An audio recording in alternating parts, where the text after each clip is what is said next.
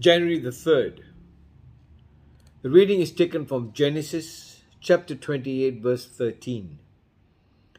The land whereon thou liest, to thee will I give it. To all believers, this is the promise. You can lie down in faith upon a promise and take your rest thereon. It is yours. The land whereon thou liest, to thee will I give it.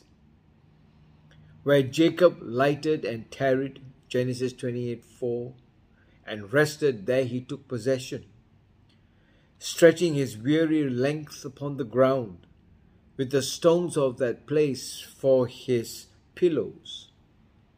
Little did he imagine that he was thus entering into the ownership of the land and yet so it was.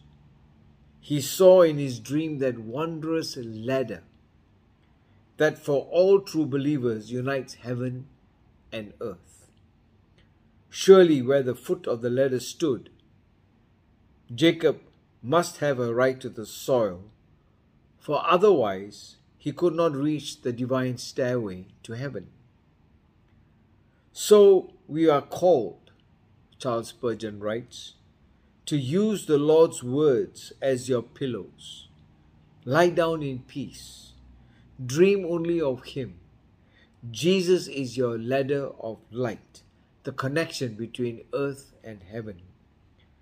And remember and be sure that the promise is your own God given portion, and that will not be robbery for you to take it to yourself, as it is spoken especially to you. Amen.